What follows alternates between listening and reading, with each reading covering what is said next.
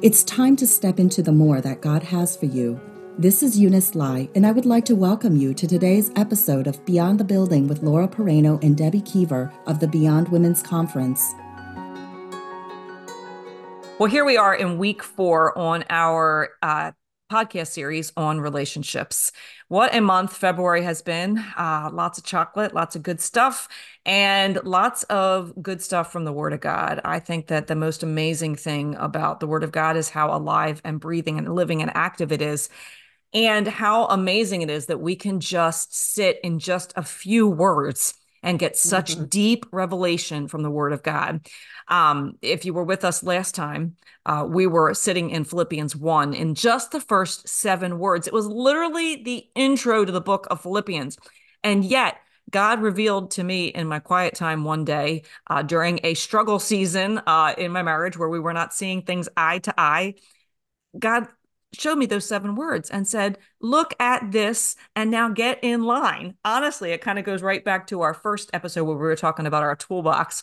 I feel like when I get on my couch in the morning and I'm ready to have my quiet time, it's like I get, this is my visual now, right? I got my Bible, I get my journal, and I get my toolbox because I want to make sure that I am hearing what God has to say and doing the thing that he called me to do.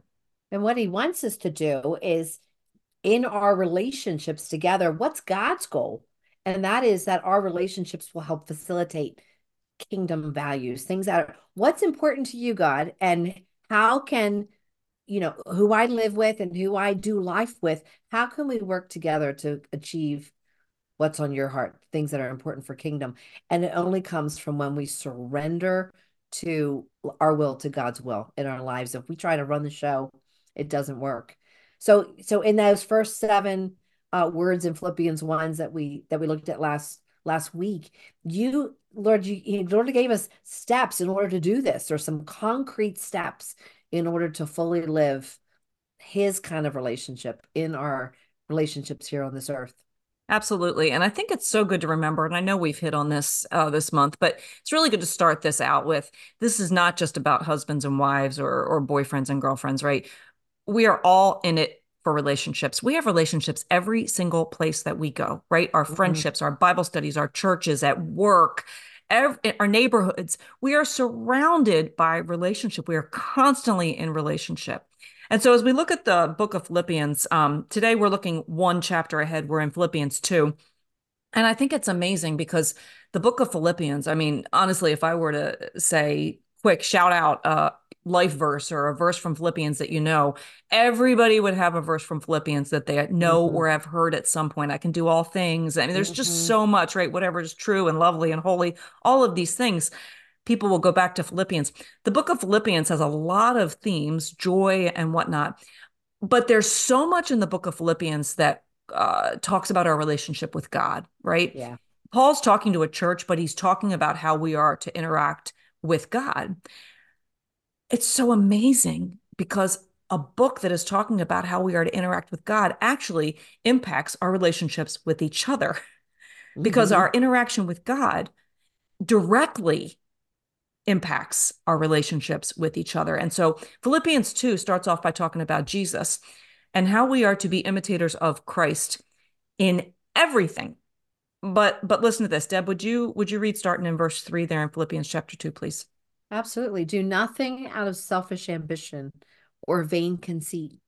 Rather, in humility, value others above yourselves, not looking to your own interests, but to each of you to the interests of others. And in your relationships with one another, have the same mindset as Christ Jesus. Man, and then it goes on later. It talks about how Jesus made himself a servant. Just like we talked about last week, Laura, we are to be servants of God in order to advance the kingdom, right? The cause of Christ. Amen. That's it. And the thing that that stands out to me here as I as I hear you read that is how we should live in relationship. And then we're going to switch to how we should not live in our relationships, right? Mm-hmm. This passage clearly tells us how to live, but we're going to look at how we should not live. And I think that's fun because the scripture says, I mean, sometimes I think we go to the Word of God, we want to be like, how should we live? What should we do? But look what it says. It says, be an imitator of Jesus, be like Christ, don't do this. And and sometimes we're like, I don't want to hear all the don'ts and whatnot. I want to hear the don'ts. Like, Deb, don't you want to hear the don'ts? I mean, sometimes we hear the do and we're like, what exactly does that look like? And I think it's not until we know the don't that we don't know what the, that we know what the do means, right? And so here actually, when you when you hear the don'ts, you're going, oh, that's what you're talking about. Because yes, I certainly exactly. do that. Exactly, because he says, don't live out of selfish ambition or vain conceit. And you're kind of like, what, what does that mean? It's so clear. There's no question, right? He goes on to saying, instead of doing that, live in humility and value others ahead of yourself. So as we look at living in humility, it's kind of like, we got to take this passage and we got to ask ourselves the questions that Paul is referencing in these verses. Like, how should we live in our relationships? And the first point that I see that we should live in relationships is we need to have humility. At which point you're like, ah, piece of cake. I can be humble. I remember my old pastor said, um, the person who is humble doesn't know they are. Mm. Right? The person who's proud goes, look how humble I am. Mm. But really, humility is not, it is not an easy It's not a cakewalk, that's for sure. Mm, and it mm. goes on to explain, all right, so if you're not sure, if you think you're humble, then let's check a checklist here. Let's see how you do yeah. with, with this, because this is what humility looks like. It says, place a value above yourself on other people, mm. right? It means humility says, let me look at what are your needs? What are your interests? What are your concerns? I'm going to value them first above what I think is important for me. Mm. So I think most of us would say, yeah, we're pretty humble. You know? Until you look at what it, what it includes, and then you're going, oh, maybe not yeah. so much. Yeah, yeah, yeah. Well, and I, I love that, because I think I think I would probably say that. And then in my quiet time, I'd be like, God, am I really I humble? Right? well, well, help me, help me. Like, I don't want to share with everybody else necessarily right now, but what can I, what can I change, right? But I think mm-hmm. if we look at practical and we want to say, what does humility look like lived out? I love in verse three, I think this is the key, because it says, in humility, value others. Mm-hmm. higher than yourselves. And other versions say esteem others. Mm-hmm. And when you look up that that word in the original language, um, it's a word that means to lead, right? Mm-hmm. Which uh, not that you would lead them, but it's like a lead as in it's the first priority. Mm-hmm. It's what leads you. Mm-hmm. Another definition of this word is it's the leading thought that casts a heavy vote. It's the thing that casts a heavy vote. Okay. So wow. let's take it just for a second into marriage. And let's say Dan and I get up in the morning, right? And and he he wants something specific. I don't know. I'm not going to say for breakfast, but there's something on his heart, right? That needs to start the day, whatever it might be, a coffee, whatever. And I, and I have something else I want to do, right? I want to sometimes run and, and take care of a, a text that I've seen that comes through and my husband's waiting for coffee. What is going to be the thing that leads my decision on, on what's going to happen first, right? Mm-hmm.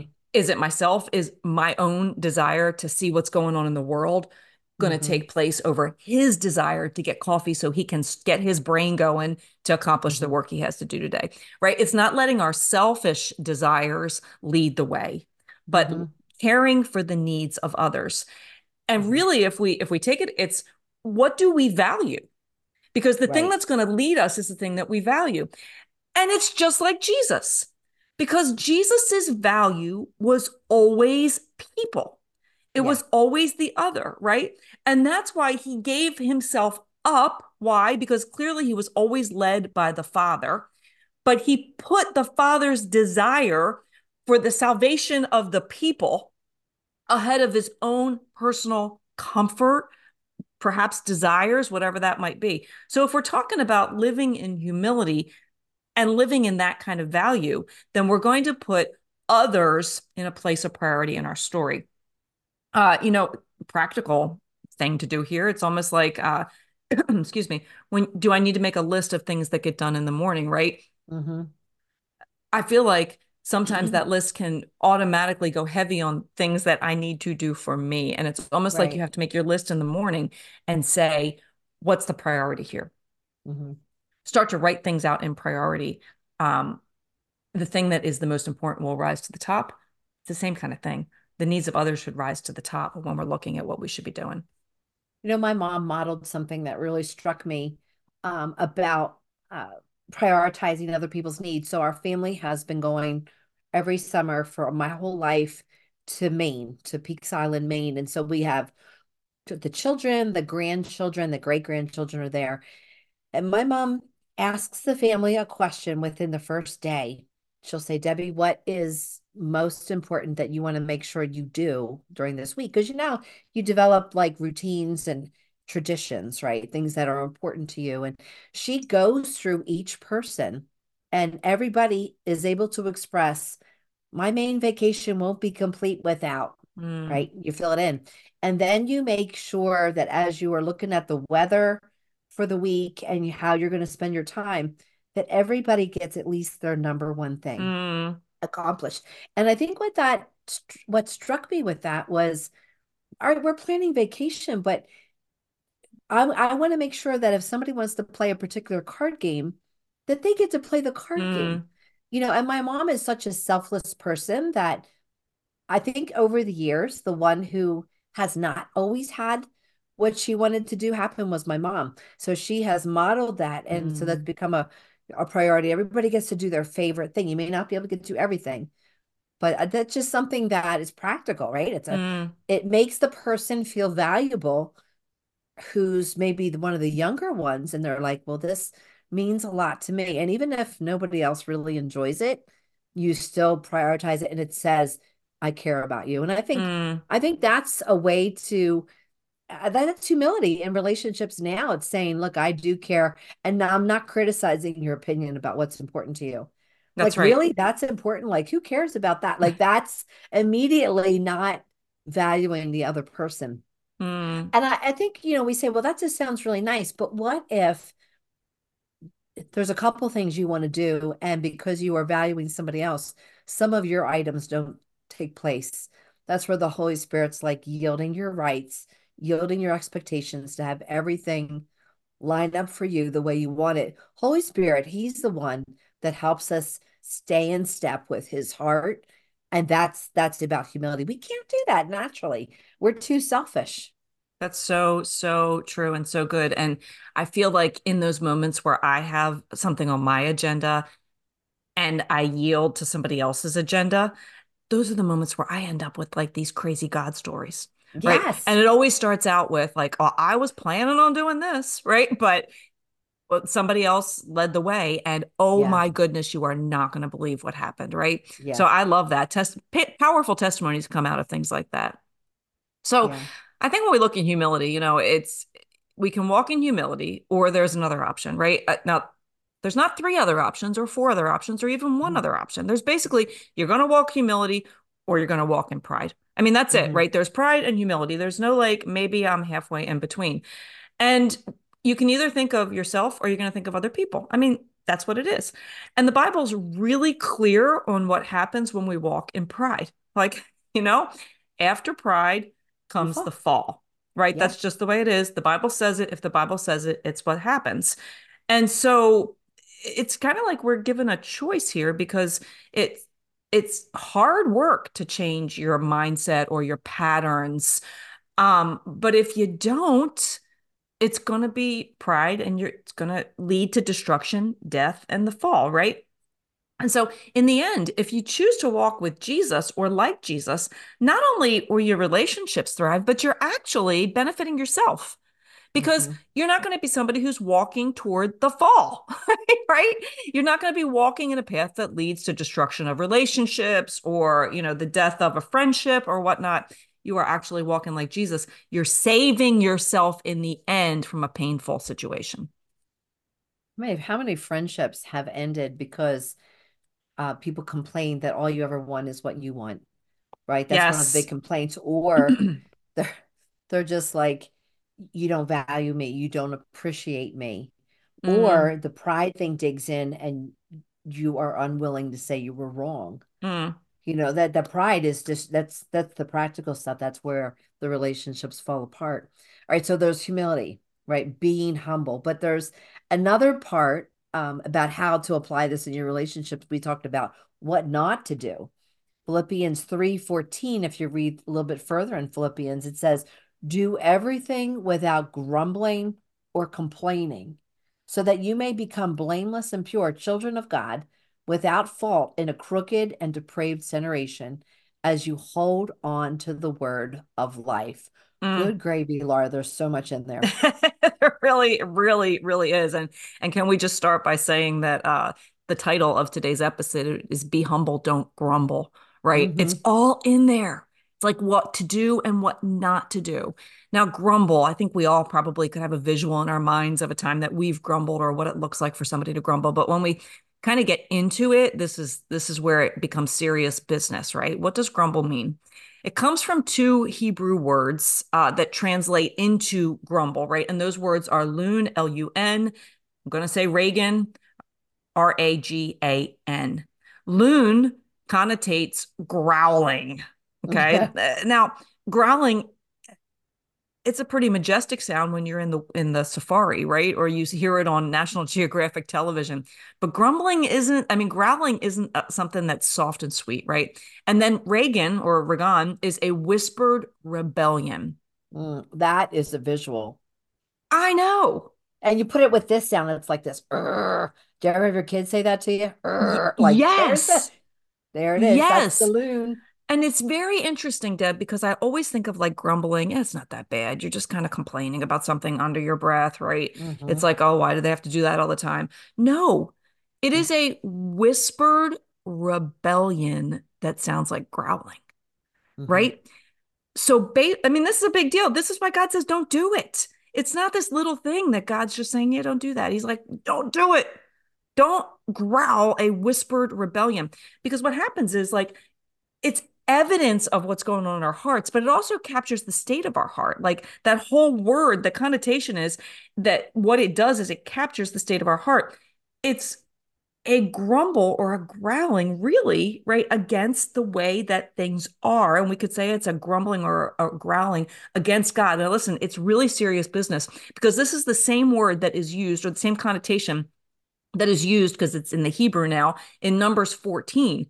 In Numbers fourteen, we see the children of Israel right there in the wilderness. And it says in Numbers fourteen that all of the congregation raised a loud cry and the people wept that night. This is because they had heard there was giants in the promised land. That's where we are right now. The people want to go into the promised land. They hear there are giants. They get afraid. And all the congregation raised a loud cry and the people wept that night. And all of the people of Israel grumbled against Moses and Aaron. Man, there are millions of people in the desert at this moment, Deb. And they're all was, grumbling. And it was so serious yes. that they got the gift that came from the grumbling was forty more years. Yes. Of, yes. of living in the promised land. Okay, you're grumbling against going into the land. You won't have to. Yes. You get to stay in into That's the right. wilderness for another forty years. That's right. Grumbling, try not grumbling. grumbling just it brings something unhealthy in your relationships. That's right. It's That's right. Lack of appreciation. It is. It is. It's that opposite of gratitude too. Um, but it's interesting because grumbling is evidence that there's a root that needs to be pulled up in our hearts, right? Mm-hmm. So uh, when you start hearing that like growling that you're kind of yeah. going through and you're kind of not talking the way you should be talking, the whispered rebellion, you're kind of like, whoo, there might be a root that needs to be pulled up. And the root that needs to be pulled up is actually, it's interesting because I just said gratitude and you would think it was gratitude, grumbling versus gratitude, but it's actually trust. Mm-hmm. It's actually trust. The root that needs to be pulled up is grumbling because it reveals a lack of trust. Mm. We can't trust God's sovereign plan. And so what happens? We start like this inward rebellion against it. Grumbling isn't pretty. And I, I was kind of doing some research about grumbling as, you know, preparing for this today. And I saw in Focus of the Family on the Family someplace on their website that grumbling um, isn't just words, right? Because now you're talking like a whispered rebellion. Yeah. So you think words, but man, grumbling can also be things we do physically. And I know I am prone to uh, eye rolling. It is something yeah. that I've worked really hard not to do. Um, but you know, eye rolling is also evidence of grumbling. You know, you know, it's like putting it out there and with now your everybody's eyes. Going, I'm going to turn off the podcast because this is an ouch, yeah. right? Yeah, yeah, we that's all, right. We all have done that. And that's right. We think, well, it's not such a big deal until that yeah. kid does it towards you. Yes. Right? The yes. eye one, it's disrespectful. It's, it's yes. full of not gratitude. And I don't trust your opinion, Mom. Really, you don't know what you're talking about. Yes. You know, the eye rolling, the eye rolling, you can say volumes with your eyes. That's right. Without opening your mouth. That's right. It's revealing what's going on on the heart level. And it's, so like, if we want to thrive in our relationships, the grumbling is a killer. That's right. You know, whether it's with your friend or your spouse. And, and I'll just throw it out there, the big sigh and the, like the, yes. you know, the moaning sigh with the eye roll, throw in a grumble. And yes. this is not a good moment. Yeah, that's right. Okay. So it doesn't look pretty, right? And it doesn't allow you to thrive. But the other thing about grumbling is it's contagious. Yes. Right. Yep. And aren't we, I mean, doesn't that word contagious just mean a different thing to us these days after we've, you know, experienced what we experienced the past couple of years? Uh, we want to avoid negative things that could be contagious, mm-hmm. right? And if grumbling is contagious, we need to avoid that. We don't want to be that. So mm-hmm. if you are in a relationship, friendship, whatever it is, and the grumbling begins, and this is really where it's the hard stuff. And sometimes we got to speak a hard mm-hmm. word to ourselves or to the person we're in relationship with, mm-hmm. right? Because it actually is leading them away from the fall or the destruction, right? Um, shut it down. It's contagious. Mm-hmm. If it's, if it's you speaking it, if it's me speaking it, I want to say, mm-mm, I just recognized that does not align with the Holy Spirit. That is mm-hmm. rebellion, whispered rebellion. I'm done, and shut it down. If you're with somebody, a dear friend, a spouse, you're like, you know what? That's just not, that's not sitting right with my spirit right now. Mm-hmm. The way that you're responding to this, it, it's grumbling. And even share with them what grumbling really means. I think honestly, mm-hmm. if you found out what it really means, you might be like, yeah, I'm not going to do it anymore. Um, so shut it down. Right. You don't want to be, uh, you don't want that relationship that you are experiencing to be in the wilderness. And if you are grumbling, you're going to be staying in that wilderness. I know you can't see my air quotes on the podcast, but you're going to stay in that wilderness for forty more years. That's not the mm-hmm. way you want your relationship to go. You want your relationship to be thriving. Now, it's interesting because grumbling is contagious, but humility is contagious too, which is interesting because we're supposed to imitate Christ. He does it. Mm-hmm. We take it, right? If mm-hmm. humility is contagious too in our in our relationships. When somebody is humble toward you, what is your response? Yeah, you are humble, humble back. back, right? Somebody serves you, you serve them back. So we get mm-hmm. to we get to choose what behavior we are going to exhibit that will be caught on to and continue. If you go back to Philippians two where we started, it's very clear. Like Jesus humbled himself. What was the end result of that? Yes, it says that God exalted him. And the same thing happens in our relationships. God is exalted. Kingdom values are exalted when we walk in humility, just like Christ did. Amen. That's right. The Israelites are evidence that if you're going to grumble, you're going to wander, mm-hmm. right? But Philippians two tells us if we don't grumble, I love the fact we just said exalted, because Philippians two tells us if we don't grumble later on, you're going to shine like the stars, which is interesting, mm-hmm. right? The stars are up, uh, mm-hmm. holding out the word of life. It's it's powerful. It's powerful stuff, man. If you don't grumble, you're going to shine like the stars. And what happens when we hold out the word of life? What does the word say? It says other people are going to see it and they're going to be drawn to him. So if we want to have friendships and marriages or dating relationships, we need to be like those who are living out relationships that way. You know, people are like, how... I want to have a marriage like yours. Mm-hmm. Well, how do you do it? You go back and you tell them, here's the guidelines, biblically speaking, of how I'm choosing to interact with my spouse. And it doesn't mean we see eye to eye. My husband and I could not be more opposite. And so we've really, had, we've had to work at it, right? We've yeah. had to make every effort as we've talked yeah, about in that's the right. past. But that's right. other people see it. They're like, we want what you have. That's right. How do we do it? Yep. Yep. Well, the way you do it, right, is the first thing is be humble. Yep. Put the other's interest first. Put your friend's desires, your friend's self before yourself. Mm-hmm. Let their desires lead, not your desires lead. Mm-hmm. And consider it a joy, just mm-hmm. like Jesus did. And along the way, knowing that not everything's going to float your boat, don't grumble. That's right. right. Remember the significance of that. Guard your words. Keep those eyeballs from rolling in your head. Keep your hands from posturing in like a, a like an offensive type mode. And man, if there is a root that's in there and you're like, I don't know if there's a root, just ask the Holy Spirit. Mm-hmm. He will, he will either bring it up himself or he'll send a, a really good friend to point it out to yeah, you. Yeah. Don't, yeah. Don't hit him. Just, you know, take it thank and, him. and learn. It's right. Thank him. Pull it up, get rid of it, because the end result is worth it every time. Your relationships will have more peace and more joy. Amen. Right. And they'll just be healthier. Amen. There's so much, Laura. This has been a fun month talking about these different relationship challenges and some direction about how to really honor the Lord in our relationships. I mean, we are created for a relationship. We are. Anything that God has put as a desire within us um, is good. And so no wonder the enemy goes after. Amen. That's right. Something that's important to God's heart. That's right. He wants to cause a division. So this is, uh, I think this is one of those lifelong podcasts that you can never just fully put away, because until we reach heaven, we will always be in challenging relationships. So it's been a fun month. I'm looking forward to our March series. If this relationship series has challenged you, um, maybe encouraged you, maybe corrected you, however you responded, we encourage you to share it with your friends and um, allow this to really become a discussion point, uh, maybe in some of your Bible studies, uh, because there's so much, so much in the Word of God here about helping you have a healthy relationship. So from Laura and myself, thanks so much for joining us uh, this month. We look forward to um, regrouping first week of March. We'll see you in a few days. God bless you guys. Take care.